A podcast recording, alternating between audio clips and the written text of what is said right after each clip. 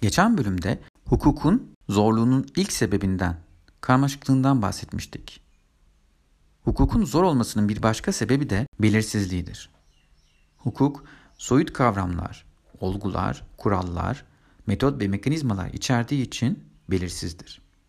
Soyut, yani elle tutulup gözle görülmeyen, yalnızca fikirsel olan kafamızın içinde bir düşünce olarak gerçekleştirebileceğimiz bu kavram ve olguların tanımları da soyut olarak yapıldığından yalnızca sınırlı şekilde belirlenebilirler.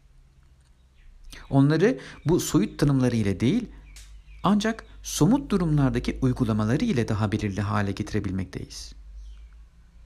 Özgürlük kavramı bunun güzel bir örneği. Özgürlük her istediğini değil, başkalarının her istediğini yapmasına engel olmayacak şekilde her istediğini yapabilmektir.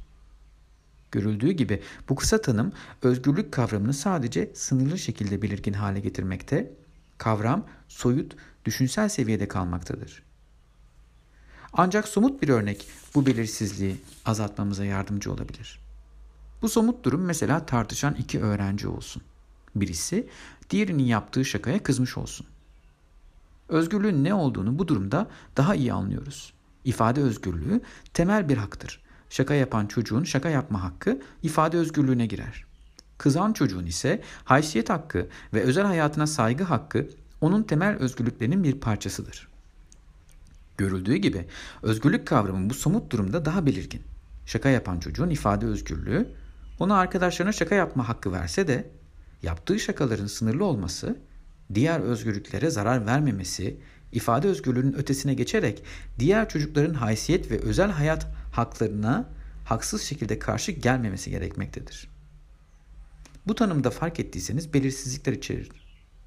Bize şakanın ne olması gerektiğine dair belli bir komut vermez. Ancak soyut bir sınır çizer. Hukuku zor yapan da bu belirsizlik. Ama aslında bu belirsizlik toplumsal barışın temel anahtarlarından birisi olan özgürlük için önemli bir güvencedir. Şakanın tam olarak nasıl olması, ne olması gerektiğini bize söylemeyerek hukuk bizi özgür bırakmaktadır. Özgürlük dostu bu belirsizlik hukukun bize bıraktığı takdir alanıdır. Biz diğer arkadaşlarımızın temel hak ve özgürlüklerine zarar vermeyecek seviyedeki her türlü şakayı yapabiliriz. Hukukun belirsiz kalarak bize bıraktığı bu alan bizim ifade özgürlüğü alanımızdır. Ancak belirsizlik her zaman böyle avantajlı değildir. Bazı hallerde özgürlükler ve temel haklar için zararlı olabilir. Bunun güzel bir örneğini kamu düzeni kavramında görmekteyiz. Hukukun koruduğu ancak sadece soyut olarak tanımlayabildiğimiz bu kavram toplumsal hayatın sağlıklı, barış içinde ve özgürlüklerin rahat şekilde yürütülebildiği bir düzeni ifade etmektedir. Ancak bu tanımdan somut bir durumda kamu düzeninin ne olduğunu tam olarak çıkartamayız. Örneğin bir toplumsal eylem, bir gösteri ya da bir yürüyüş kamu düzenine aykırı mı değil mi diye bilebilmemiz için o gösterinin ya da yürüyüşün tüm öğelerini, katılanların sayısını, neden bu gösterinin düzenlendiğini, nerede hangi koşullarda kimler tarafından ne amaçla yapılacağını ve bunun gibi eyleme dair tüm somut öğeleri bilmemiz gerekir ki kamu düzenine neyin ters düşüp düşmeyeceğini görelim. Fakat bu belirsizliklere ek olarak kamu düzeni kavramının kendisi de belirsizdir. Dar veya geniş şekilde tanımlanabilir. Eğer özgürlükleri kısıtlama yetkisi olan kamu gücü dar bir tanım seçerse, kamu düzenine zarar verse de her gösteriyi ya da yürüyüşü şiddet ya da arbede riski içerdiği gerekçesiyle yasaklamaz.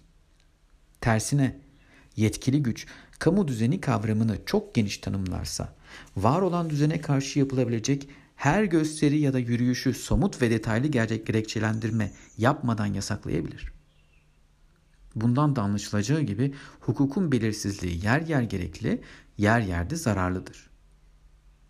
Bu belirsizlik bazı durumlarda özgürlüklerimizi güçlendirip bize takdir ve hareket alanı sağlarken bazı durumlarda ise kamu gücüne fazla takdir yetkisi vererek özgürlüğün haksız kısıtlamalarına neden olabilir.